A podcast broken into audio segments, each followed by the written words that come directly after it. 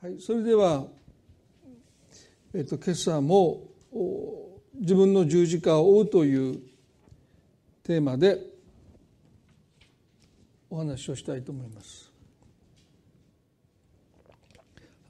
えっと今日はあの皆さんとこのマタイの16の24を、まあ、かなり丁寧に時間をかけて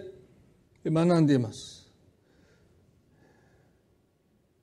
マタイの16の24をまずお読みしますね。それからイエスは弟子たちに言われた。誰でも私についてきたいと思うなら自分を捨て自分の十字架を追いそして私についてきなさい。自分を捨てることについていろいろと何回か学んできました。そして自分の十字架を追うということについてこの十字架の十字架とはまさに隣人を愛するということ。自分の十字架っていうのは私たちなりに愛し方があるということですね。ですから他の人と比較してあの人のようにというそういう比較は必要ないですね。私たちが歩んできた人生の中で神様が私たちの愛し方愛の形私たちの十字架というものを備えてくださっですから私たちが自分で作るわけじゃないんですね、まあ、十字架というのは。それはもう神様が備えてくださっているものなので。まあこの学びをしている中でまだ自分の十字架がわからないという方もそんなに焦らなくてもいいと思いますね。それは私たちがハンドメイドで好きなように作るわけじゃなくてまさにそれは神様が私たちのためにハンドメイドで作ってくださった。ですからその十字架と出会っていく。ある人はもうすでに背負ってるかもわからない。まさかそれが自分の十字架と思わないでああ早くこの重荷を下ろしたいなって思いながら歩んでこられた方いるかもしれません。そういう方はあこれが私なりの私の十字架だったんだということの気づきというものは今まであのパウロが棘を取ってください取ってくださいと神様にお願いしたでもその棘こそが神の恵みがあなたの人生に満ちてくる入り口なんだということを聞いてですね彼はその弱さ誇りになっていったようにああこのことさえ早く解決してくれたらそのもしかしたら私たちを悩ましている時に私たちを苦しめているそれが私たちにとっての十字架なのかもしれないですね。ですからまあ焦らないでこの私たちは人生の後半を生きるという、まあ、まだ若い人はですね自己実現のために自分に投資してくださってどんどんどんどん自分の成長というものをですね大切にしていただきたいと思うんですけどもまあある、まあ、半分に分けることはできませんけどもまあでも4050でしょうか私たちは自分に投資した自分というものを今度は人に投資していくそのような、まあ、人生の後半において、まあ、自分の十字架を追っていくということはとっても大切大切なことですよね。まあ、それは、まあ、大きなテーマなので、えー、まあ時間をかけながら一人一人がそのことをですね覚えながら歩んでいただきたいなと思います。どうか自己実現を人生のゴールとしないでその後に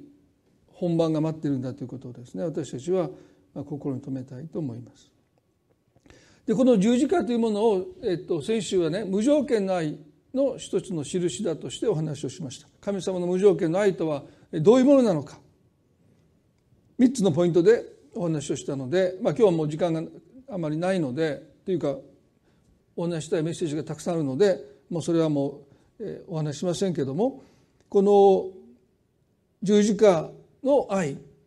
それはまさに無条件の愛であるとともに癒しの愛だということです。今日はそのことについてご一緒に考えたい。第一ペトロの2章の24節です。有名な箇所ですよね。第一ペトロの2章の24節。そして自分から十字架の上で私たちの罪をその身に追われました。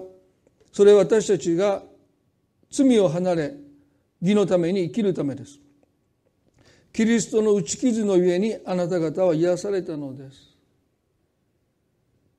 キリストの打ち傷のゆえにあなた方は癒されたのですとあります。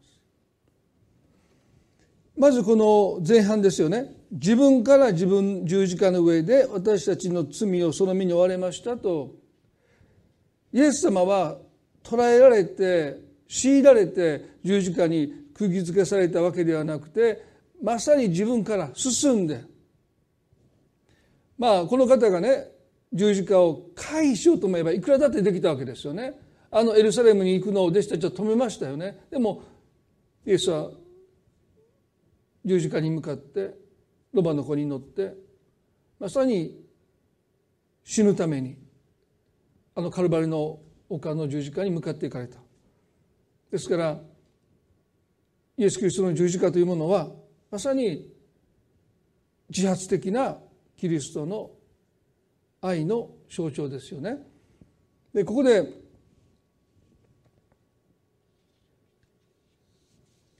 ヨハネの19の3334にこのキリストの十字架の最後の場面。聖書はこのように書いてます。しかしイエスのところに来るとイエスがすでに死んでおられるのを認めたのでそのすねをおらなかった。ヨハネの19の3334ですね。しかし兵士のうちの一人がイエスの脇腹を槍で突き刺した。すると直ちに血と水が出てきたとあります。ローマの兵卒はイエスがもう息をしていないのを見てそのすねの骨を折るのをしなかった。まあ何度も話をしてますけども、まあ、十字架はですね止血死で出血多量で死ぬというよりは窒息死ですよね。自分の体が沈んでいく中で肺が圧迫されて、まあ、呼吸困難に陥って最後はまあ陸の上で溺れるように死んでいくと言われますね。ですから本当に苦しい。でもすぐに死ねないというですね。もがきながら死んでいく。でもかろうじて自分の体をですね支えて息をしている人に対してはもうあまり長い時間まあある意味でもう生き絶えるまで待ちきれなくなって、まあ、すでに骨を折りますともう体を持ち上げれないので、まあ、そのまま体が沈んで肺が圧迫されて死んでしまう。でももうイエスはすでに息を引き取っておられたので、まあ、彼らはイエスのすねを折らなかったそれは予言の成就でもありますけれどもでも一人の兵士がですねイエスの脇腹にこの槍で突き刺したって書いてます。あの畑を荒らす、まあ、イノシシとか鹿をこの捕獲した時ですね。この止め刺しっていうのを、まあ、ナイフかこの槍で急所をブスッと刺して血がドボドボドボってこう吹き出してくるっていう光景をですね。私あの映像で何度か見たことがあるんですけども。まあイエス様のあの処刑の場面はですねもう家畜まあそういう畑を荒らすようなイノシシだったり鹿をですね駆除するために淡々とね刀をその首のあたりでしょうか心臓のあたりにスッともう突き刺して殺していく、まあ、絶命させるというまあ、そういうことをローマの兵卒はねためらいもなくもう決まった一つの手順に沿ってですねその脇腹に槍を突き刺した時に直ちにと書いてますけれどもその傷口から水と血が出てきたんだと書いてますね。まあ、このイエスの脇腹から吹き出した水と血それは何を意味するのかといういろんな解釈があります。一つは心膜という、まあ、心臓を覆っている膜のところに水が溜まっていてその水が血と一緒に出たんだというそういう解釈もあったりあまりのストレスの中で血と水が分離したという解釈もあったりあるいは霊的な解釈もなされていますけども、まあ、そういうことが大切なわけではないと私は思います。もっと大切なことはキリストは十字架の上でただ殺されただけじゃなくて深く傷つけられたという事実です。先ほどの第一ペトロの2章の24節でキリストの打ち傷に打ち傷のゆえにあなた方は癒されたのですとあります。ですから身代わりの死私たちの罪を背負って十字架で死んでくださったというこの救いこのイエス・キリストの死をもって私たちの全ての罪が償われたというこの救いと同時に打ち傷によって私たち癒されたとも書いています。ですからキリストはただ十字架で死んでくださっただけでなくて深く私たちを癒すために傷ついてくださった。それがあの十字架を背負う背中に鞭打たれてそして平手打ちにされまあ拳で殴られたりもしたんでしょう。そして両手両足を釘付けされた上にもう息を引き取っているのにもかかわらずもう脇腹を槍で突き通されるというですね。そういうお体に多くの傷を受けて死んでくださった。その打ち傷によって私たちが癒されるためだと聖書は書いてます。ですから十字架の愛とは無条件の愛だけじゃなくて癒しの愛だということはそういうことなんですよね。私たちを癒すためにもイエスは十字架で死んでくださった。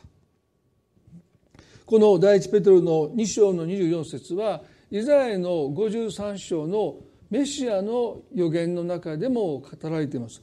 イザヤの53章の5節で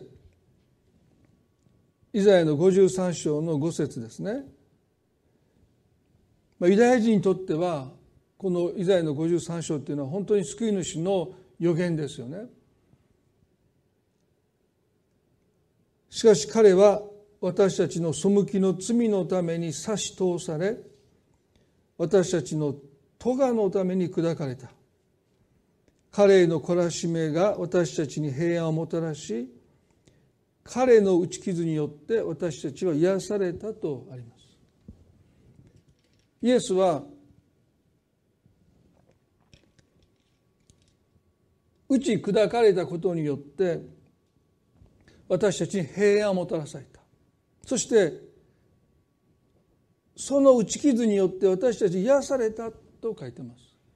ペテロはまさにこのイザヤ書の53章のメシアの予言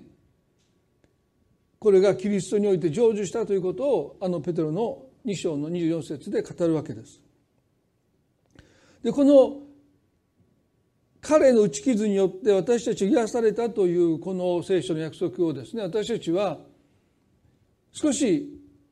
掘り下げたいと思うんですけどもまあ私が思うにはですねこの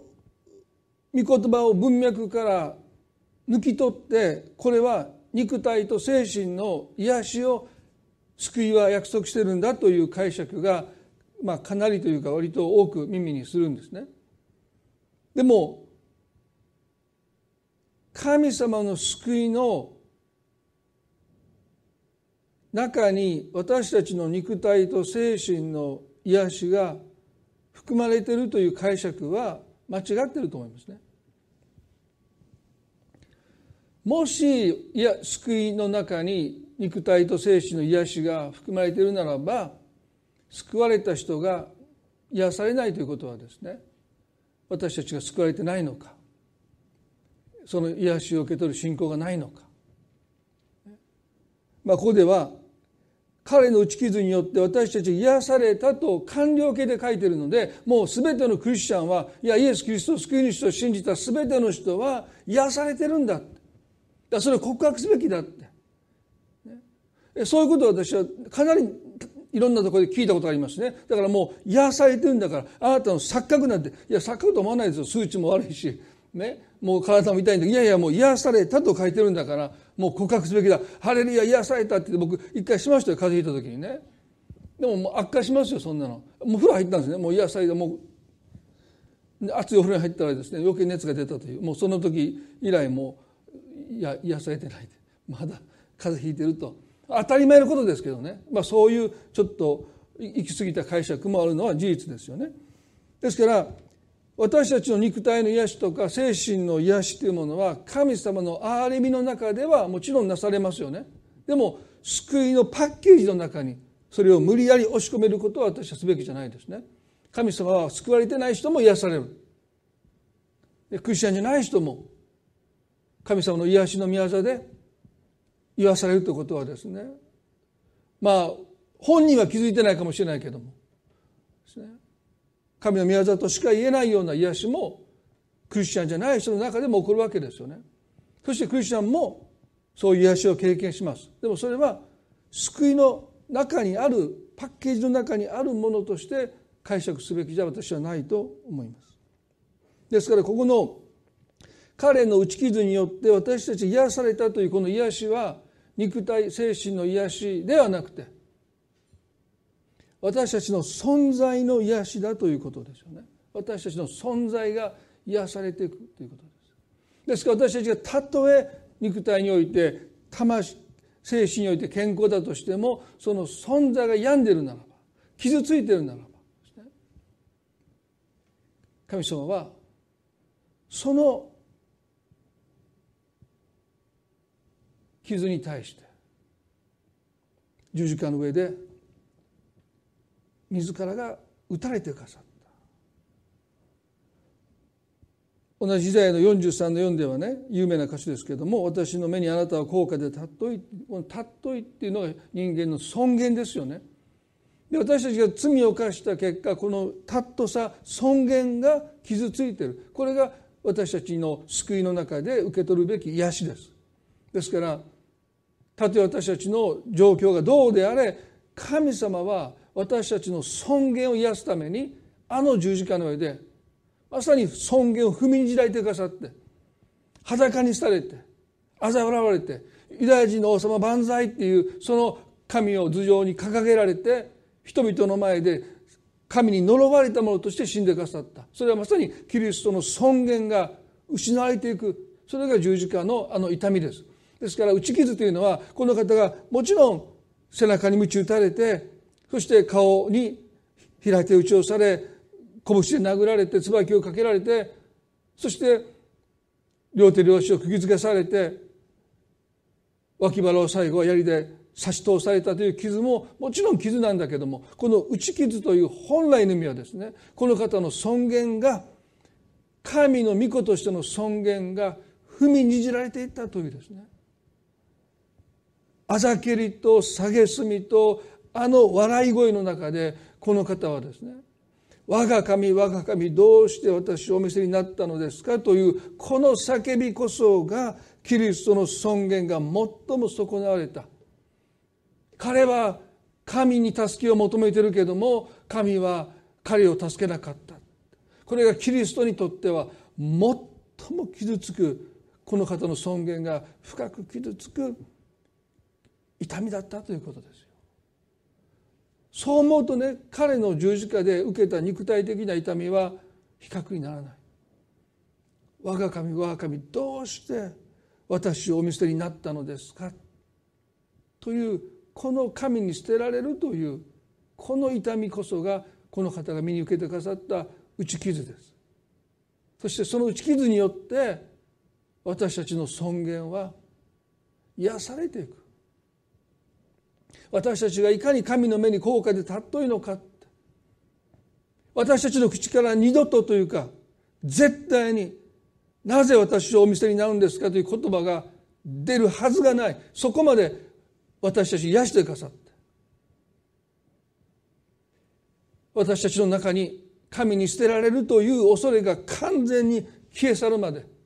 私たちの尊厳を尊さをこの方の打ち傷は癒していく。その癒しの宮沢は今も私たちの中で行われているんだということですよね。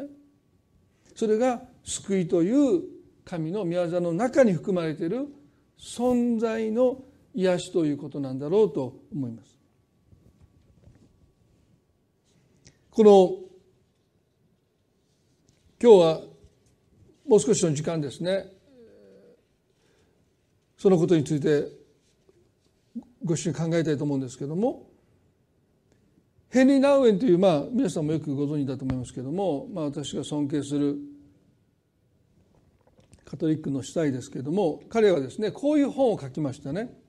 「ウンデッド・ヒーラー」ウンデッド・ヒーラーですね。日本語では傷ついた癒し人。傷ついた癒し人。矛盾してますよね。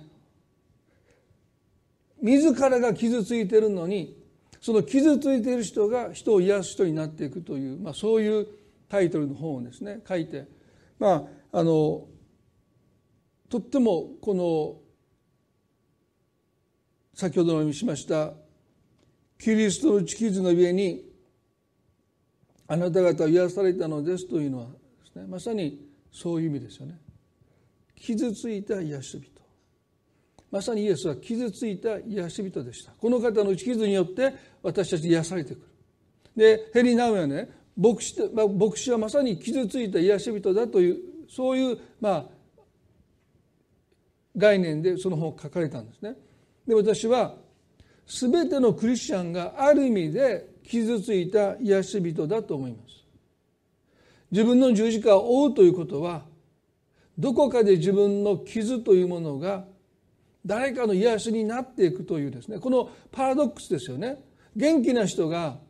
傷のない人が誰かを癒していくんじゃなくてまさに傷ついている私がいやまだ私の傷がまだ完全に癒えてないのにもかかわらずこの私の傷を通して他者が癒されていくというのが自分の十字架を追って歩んでいくというキリスト者の中に起こるですね、まあ、本当に考えられないんですけども。私たちの傷が誰かを癒していくんだということをですね。私たちはこのキリストの十字架のあのお姿の中から私たちも見ていきたい。皆さんの十字架の一つの形はあなたがどのように傷ついてきたのかということとあなたの十字架の形は無関係ではありませんいやとっても深く関係していると思いますね。まあ、名古屋は別の箇所でね私たちの個性は一つ私たちの個性私を作ってきたものはね私たちがいかに傷ついてきたのかというその傷が私という人を作っていくですから皆さんを作ってきたのはもちろん皆さんのいろんな成功であったりいろんな体験もそうなんだけどどのように皆さんが傷を受けてきたのか傷ついてきたのかということも皆さんの人生の後半において背負っていく十字架と無関係ではないそして神様はその傷を他者の癒しにしてくださるということですよね。ですから私たちはそのことを少し思いに留めながらもう少し聖書を学びたいと思いますけれどもこの中でナウエンはですね多くの人が陥る霊的露出症という、まあ、こんな変わった表現をするんだけども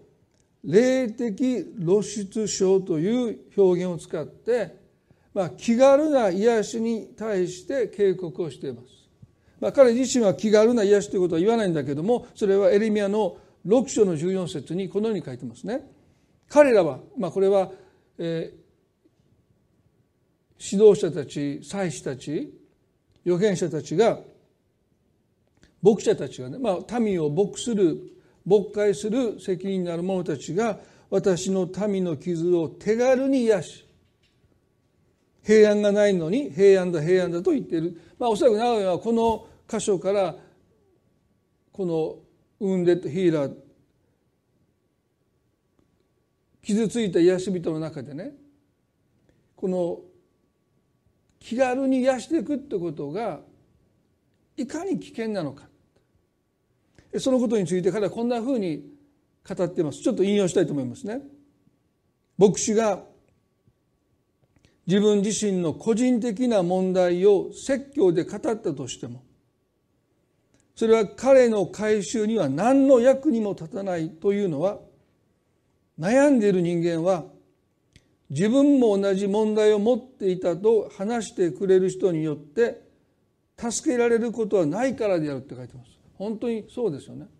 もう一回見ますね。牧師はまあ私も自分自身の自戒も込めて言うんですけど牧師が自分自身の個人的な問題を説教で語ったとしてもそれは彼の回収には何の役にも立たない。というのは悩んでいる人間は自分も同じ問題を持っていたと話してくれる人によって助けられることはないからであると書いてます。ああ私も同じような経験したんですってその人がそんなこと言ってもその悩んでる人はそのことを言われたってその人は何の助けも受けないんだ心配することはないよ。私も君と同じような混乱と憂鬱と不安に悩んだのだからという言葉は誰の助けにもならないのである。この霊的露出症は新しい展望を作る代わりに不信仰に不信仰を重ねて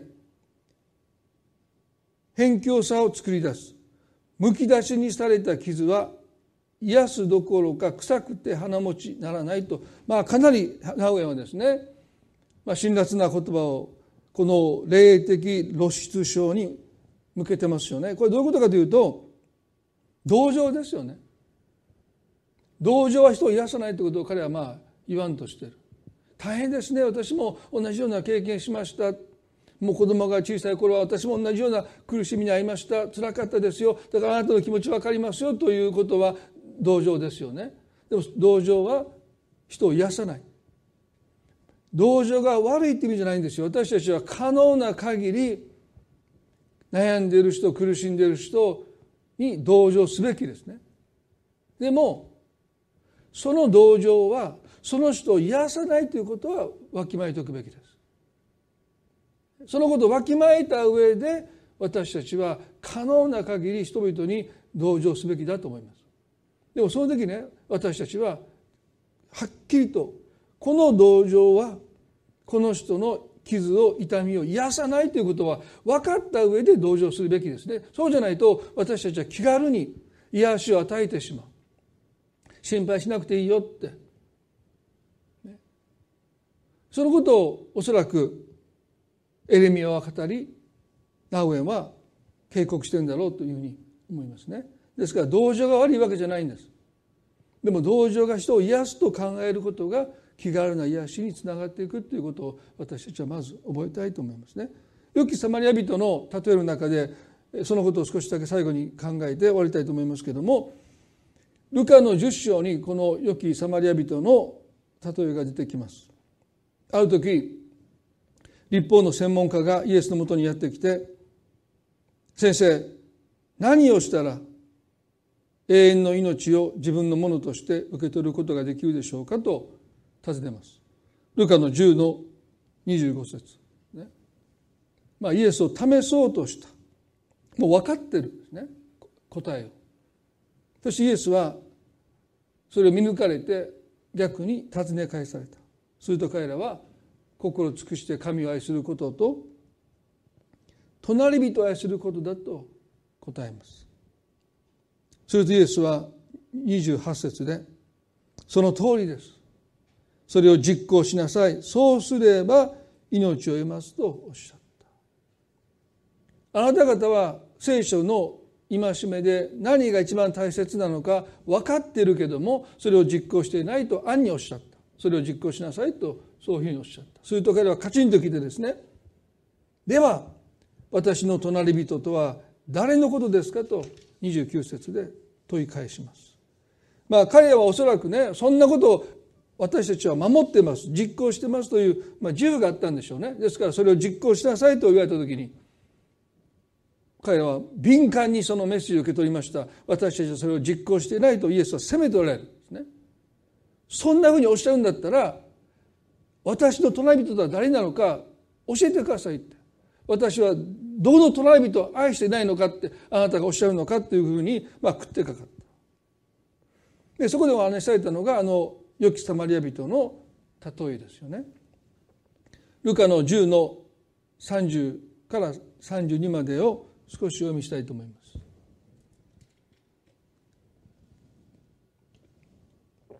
イエスは答えて言われた。ある人がエルサレムからエリコへ下る道で強盗に襲われた。強盗どもはその人の着物を剥ぎ取り殴りつけ半殺しにして逃げていったたまたま妻子が一人その道を下ってきたが彼を見ると反対側を通り過ぎていった同じようにレビ人もその場所に来て彼を見ると反対側を通り過ぎていったとあります強盗に襲われたのはユダヤ人でした。そして着ぐるみを剥ぎ取られてそして暴行を受けてまあ、半殺しの状態で、まあ、そこに放置された。ですから誰かが助けないとこの人おそらく死んでしまうんでしょうね。それだけの大きな傷を受けてそこに横たわっていた。そこに妻子がやってきたんですよね。おそらく人の気配というものを感じたのかあるいはかすかに目が見えて妻子の服装で分かりますからね。妻子だとああこれで助かったっていうふうに思ったかもしれない。でも妻子は彼を見ると反対側を通り過ぎていった。レビ人は神殿で祭司に仕える、まあ、この人も、まあ、神に仕える人に仕える人ですよね。ですから服装を見ればレビ人だと分かりました。ああこの人ならと思ったんだけどそのレビ人も反対側を通り過ぎていったと書いています。そしてねなぜ近づきもしないで反対側をあえて通っていったのか。まあ、いろんなこれも解釈があってこれが絶対こうだというふうには言えませんがまあおそらく最も彼らの行動を説明できるのは祭司もレビ人も死体に触れることができなかったんですよね。この宗教的な奉仕をするときに彼らは基本的には性別してまあもちろん普段着じゃないですねもう決められた服装を身にまとってそして神に仕えたですから神殿で神に仕えるためにはあるいは宮で神に仕えるためには身を清めないといけない。ですから遺体に触れるということは宗教的な汚れなんですね。別に遺体が汚れているわけじゃなくてあくまでも神に仕えるその人々にとってこの遺体に触れることは立法で禁じられていたですからもし近づいていって彼に触れて彼がもし息をしてなかった息を引き取っていたならばまあ宗教的な汚れがあってもうこのみそぎというかこの汚れの経験した後何日間かですねまあ神に仕えれない神殿で仕えれなかったのでまあ遺体からおそらく死んでるだろうと思って一番遠い反対側を通っていったんじゃないかという、まあ、そういう解釈があります。まあ、私はまあそうなんだろうと、まあ、例え話ですけどもそういう思いで彼らはわざわざ反対側を通り過ぎていったんじゃないかなと思うんですけどもレビの21章の一節に今先ほど言いましたこの戒めが書いてますね。ちょっと読んでみます。レビレビ記の21の1と2です。ついで主はモーセに恐れた。アロンの子である祭司たちに言え。彼らに言え。演者のうちで死んだ者のために自分の身を怪我してはならない。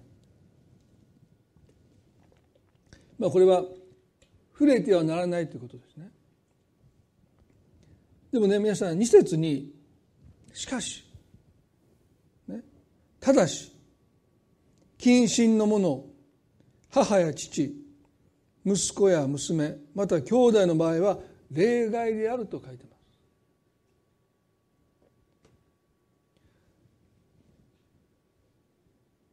祭司レビ人たちは遺体に触れることが禁じられていましたけれどもただし近親の者母や父息子や娘また兄弟の場合は例外であるという例外が認められているんですね。イエス様がこの例えで何を言いたかったのか隣人は誰なんだというこの問いかけに対してイエスは良きサマリア人の例えを語られたわけですよね。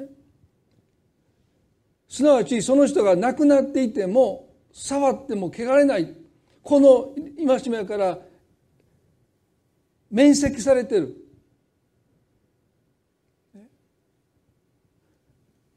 だからもし彼らが祭司やレビ人はこの戒めがあったのでそれを盾にして理由にして反対側を通り過ぎていった。いやこの人は私の近親のものでもないし明らかに母でもないし父でもないしましてや姉でもない息子でもない兄弟でもないこの人を私は知らないって言って例外は適用されないって言って反対側を通り過ぎたわけですよね。でももしこの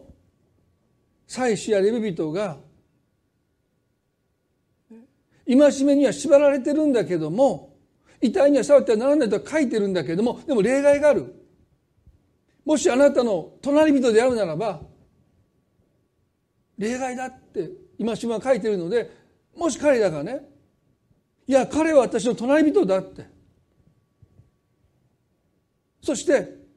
それを理由に近づいていって彼を助ける時に彼がたとえ息を引き取っていたとしても神はどうしちゃうんだろうって。皆さん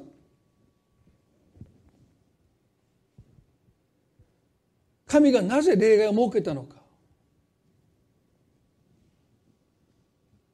便宜上ですね。神が例外を設けただけじゃないんですね。隣人を愛していくということはその隣人の枠に当てはまる人を限りなく広げてもいいという神の心がそこにあるんです。ということは例外を私たちはある意味で少し課題に大きめに評価してその中に顔も知らない会ったこともないでましてや近くに住んでる人でもないその強盗に襲われて倒れてる人をその私たちの例外の中に入れてもいいという自由を神様私たちに与えてくださっているということなんですね。そして彼らはその自由を使わなかったということなんです。皆さん私たちはどうでしょうか？時々教会はクリスチャンは例外を嫌いますね聖書にこう書いてるんだから例外イコール妥協だという考え方がどこかにあってでもそれは神の心じゃないんですよ。このサマリア人の例えの中でイエス様が伝えたかったことはこのレビ記の21章の2節の中にある例外の中に強盗に襲われて倒れている人は入るではないかって。彼こそあなたの隣人じゃないか例外じゃないかだからあなたは近づいてその彼に触れてもいいんだって。たとえ死んでいてもあなたは汚れないって。そのことをイエスは言わんとしたんじゃないかなとそんなふうに思います。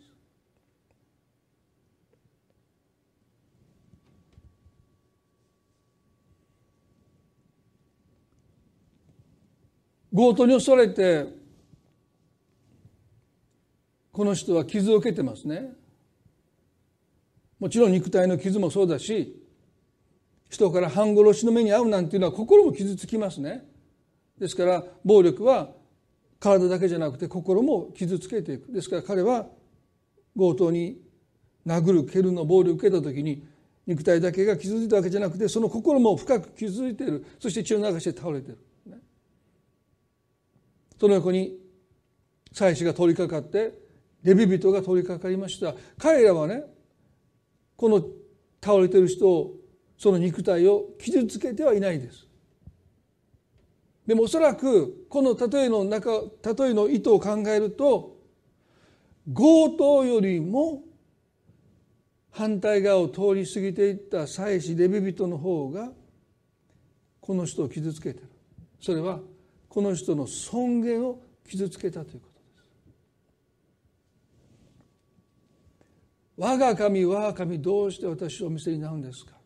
という見捨てられるということがその人の尊厳を最も深く傷つけます。どうか私を助けてくださいと。声なき声で叫んでる彼に近づかなかった。いや彼を見捨てた祭司レビ人は彼の肉体は傷つけなかった。でも彼の尊厳を見捨てるという行為をもって最も深く傷つけたそしてあなた方はそうやって多くの人を傷つけているのではないかとイエスは立法の専門家たちに言いたか言いたかったんじゃないか。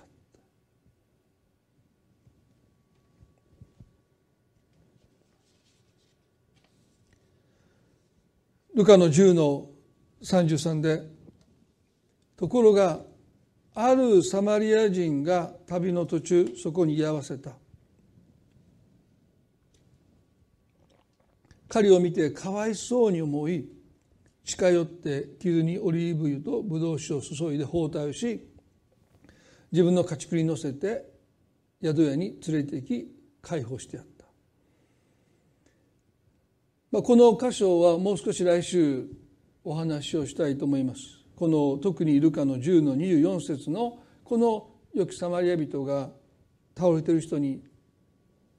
した行為ですね。それがまさに癒しという私たちが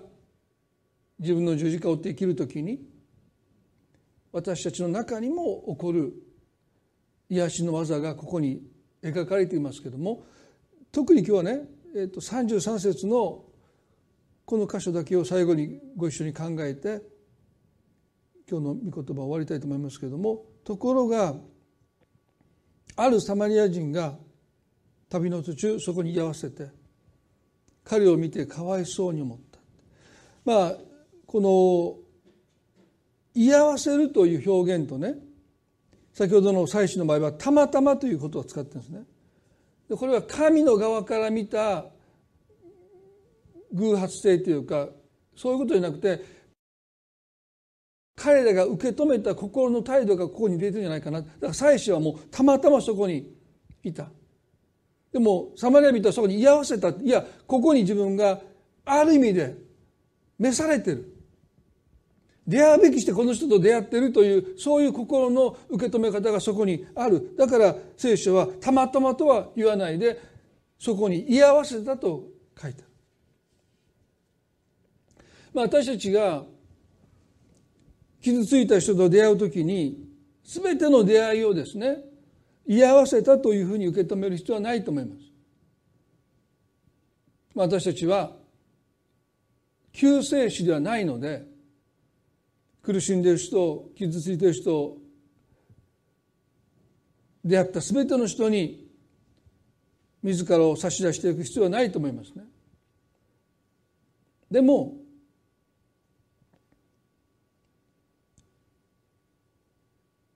そこにこの人と出会うべきして出会わされているのではないかということをいつも心に問うということはしていきたい。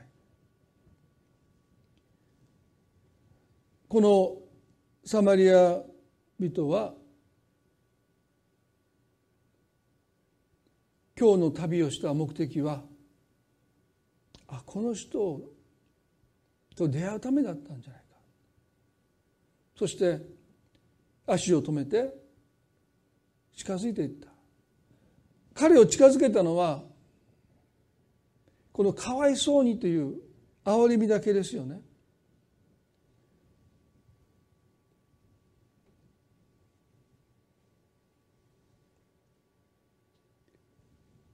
かわいそうに思って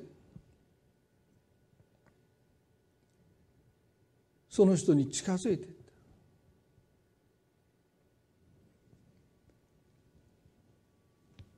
この近づいてくれたというそしてそれは義務によって隣人だからということで近づいたんじゃなくて全く義務がないですね。この自母書メールに皆さんに送っているメールの中にフレドリック・ビュークナーという人の書いたこの隣人の定義をまあ多分去年ぐらいに送ったメールの中にあったかあったと思うんですけどもこのユダヤ人の中で隣人の定義がありますね。どこまでがあなたの隣人で責任を負うんだという。それはまず一つはねユダヤ人であるということですね。だから同じユダヤ人同士は一つの隣人の定義の中の一番大切な部分ですね。だからサマリア人とユダヤ人は隣人じゃないんですね。近くに住んでいても隣人ではない。で二つ目は自分の家から半径3マイルですから約5キロ。ですね。自分の自宅を軸に中心軸にして、まあ、半径5キロの範囲に住んでいる人が一応隣人だと考えられるんです。で私この昨日 Google マップでね、まあ、ニューライフを軸に半径5キロで見るとかなりの住宅がかなりの人が含まれますよ。えこんなここまで、まあ、大阪方面だとね皆さん大阪から車で来られる方はねあの電気屋さんジャスコの向こう側に電気屋さんいますね、まあ、これメッセージ聞いてる人何とか分かんないのであんまり言い過ぎてもダメなんですけどまあ5キロ南北に5キロで円を描いたらですねそこにおそらく何千人という人が住んでるああこんなにも隣人を私たちは責任を覚えないといけないんだっていうふうに思いがちなんだけどもこの定義はねトリッキーなんですよ。もし、まあ、この隣人の枠はかなり広いんですねですからああ私たちはかなり多くの人に対してそういう責任を負うんだということが一つあるんだけどもでも隣人の最後はですねその人に一番近い人あなたよりも近い人がいるならばあなたはその責任を免責されると書いてるんですね。ということは突き詰めていけばたくさん人が住んでても私の隣人が誰だと突き詰めれば半径5キロの何百人何千人の人じゃなくてまさに自分の隣に住んでる人だけなんですよ。まあ、これせこいというかずるいというかですね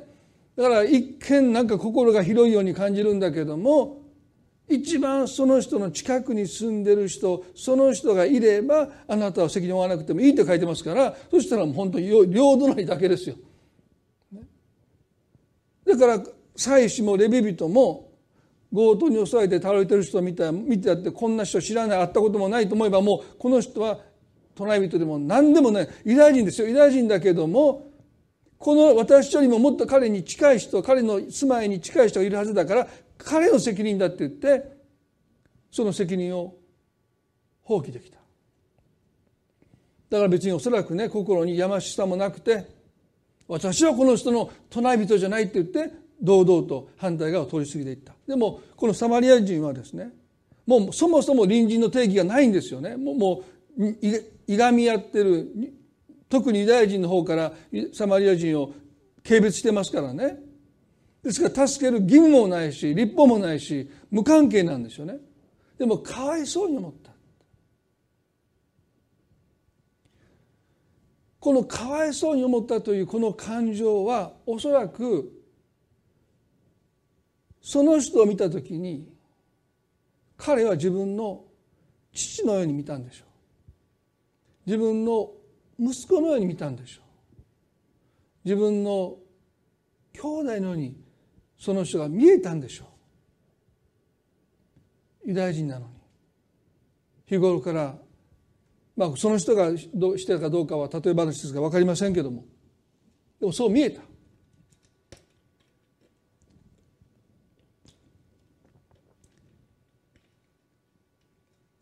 レビの21章の2節のあの例外ですよね。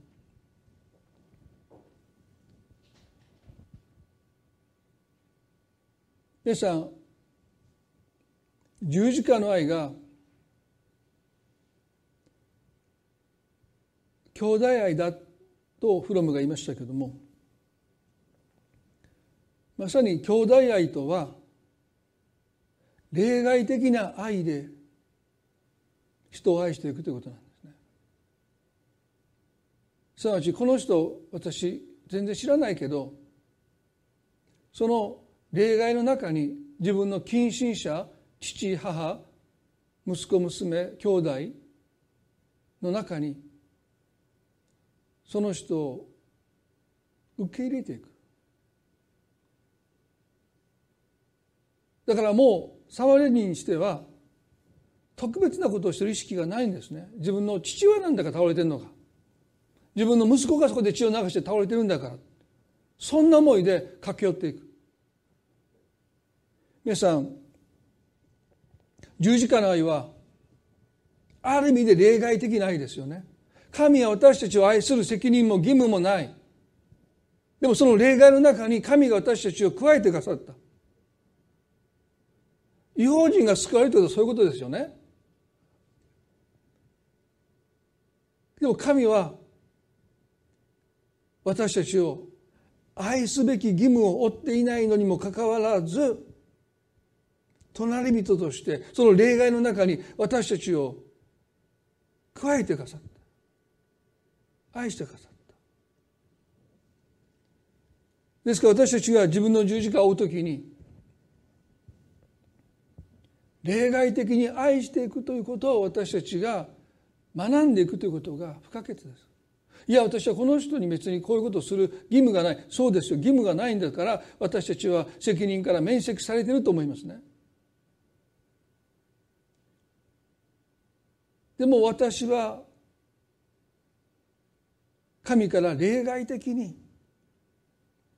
愛してもらった。あのカナン人の女性もそうです。子供が苦しんでる。いや私が来たのは失われたイスラエルの民のためだとおっしゃった時に子犬も主人のテーブルから落ちたパンくずパンの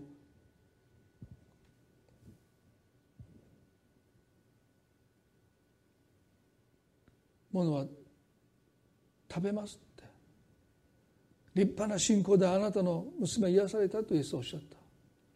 あのカナン人の女性が経験したのもある意味で例外的な愛ですよ。そして私たちが十字架で経験した神の愛もこんな私をって。どうしてですかって。そう言わざるを得ない。なぜ神が私を選んでくださって私を愛してくださったのか私たちは説明がつかない。でそうやって私たちが愛されているということを私たちは心に留めたい。そして私たちも時に例外的に愛していくということをですね義務はないんだけども自らを与えていくということを私たちは実践することを通して私たちも傷ついた癒し癒し人になっていけるんだ、まあ、このルカの10の34の後半はですね来週もう少し皆さんとご一緒に考えていきたいと思いますけれども今日はこれで終わりたいと思いますね。この御言葉を少し心に留めながら最後お祈りをしたいと思います。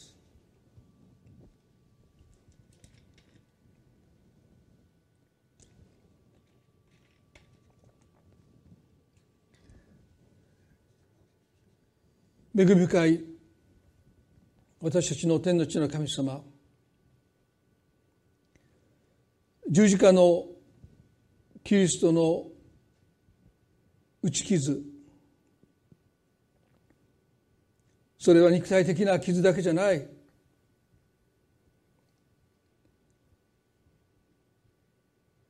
どうして私をお見捨てになるんですかという見捨てられるという尊厳の傷です。強盗に押された人も祭司やレビ人から見捨てられるという傷を負いました。でもサマリア人がそこに居合わせたと受け止めてその人を見た時に自分の父のように見えた。自分の息子のように見えた。自分の兄弟のように見えた。これが兄弟愛です。彼はもうためらうことなく近づいていった。この近づいていくというこの行為が彼の尊厳を癒していきます。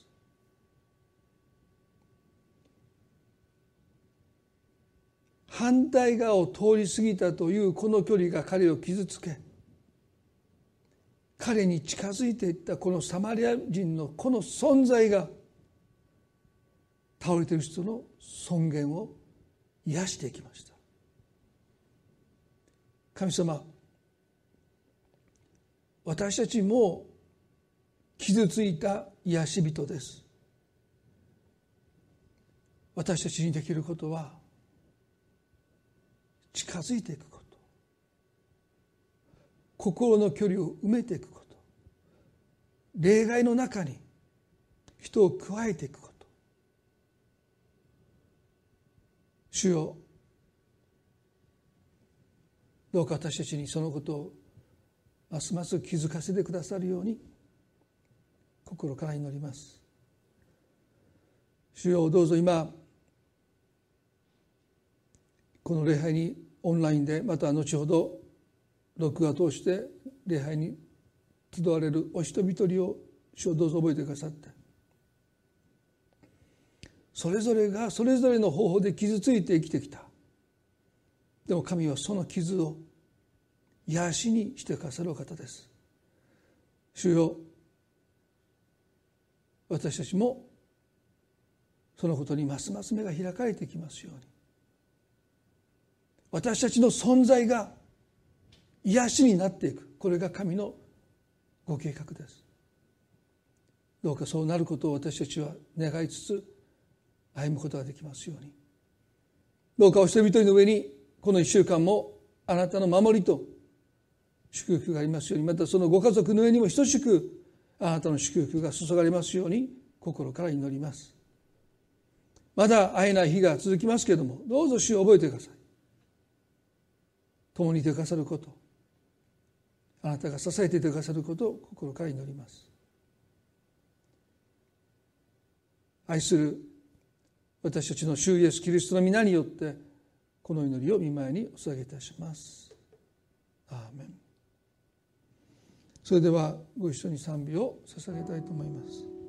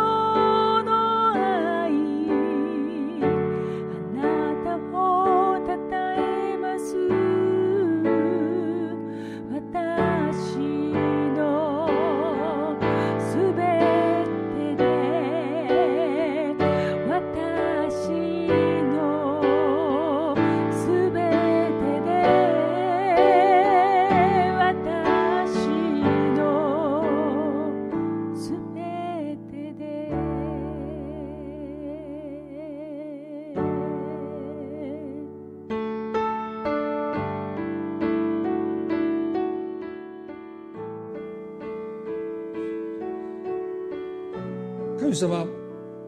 今日本中にはもう私なんてどれだけ多くの人が神に見捨てられたという痛みを抱えて生きているでしょうか。どうか私たちを傷ついた癒し人として神はあなたを見捨てていないということ。どうか伝えるその働きを私たちは担っているとそう信じます。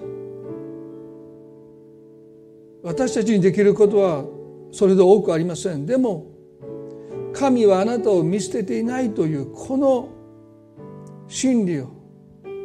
その約束を私たちが近づくことを通して伝えることができるならば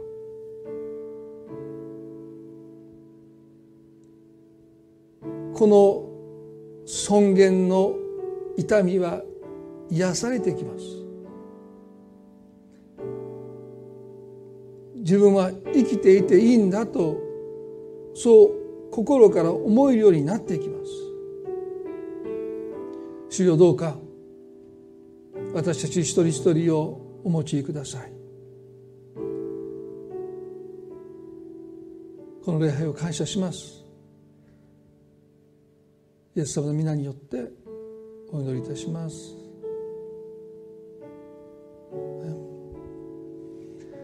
皆さんそれでは今朝の礼拝をこれで終わりたいと思います。この1週間も皆さん悩みが主にあって守られて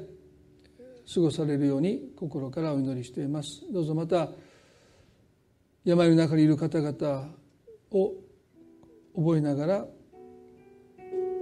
祈りつつ過ごしていきたいと。それでは皆さん今朝はこれで礼拝を終わりたいと思います。